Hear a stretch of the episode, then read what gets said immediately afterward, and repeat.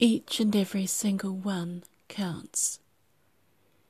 It was difficult watching the news about the Virginia Beach shooting, where 12 people were killed by a disgruntled ex employee, and others were shot and injured.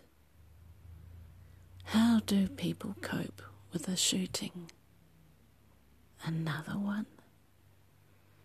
I can't imagine that anyone would say it's just another shooting, because it's not.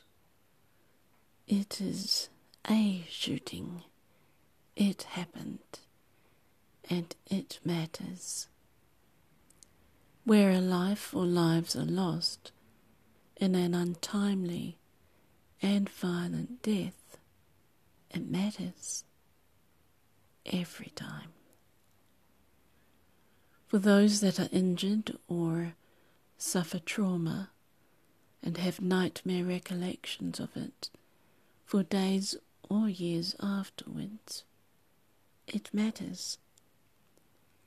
So many lives are affected, and the fallout of heartache from each shooting is fresh every time.